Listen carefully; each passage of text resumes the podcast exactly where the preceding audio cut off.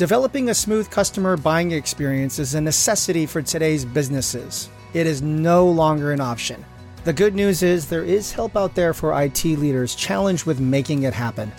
Hi, my name is Jeremiah Owyang, technology analyst and entrepreneur in Silicon Valley and your MC. Join me and my guests, experts from Vertex, a leading global provider of indirect tax software and solutions, in our six part podcast series, Achieving Frictionless Commerce. Together, we will discuss what the term means right now, what you can do to minimize any barriers in your customer journey, and what the best steps are to take now that will lead to your long term organizational growth.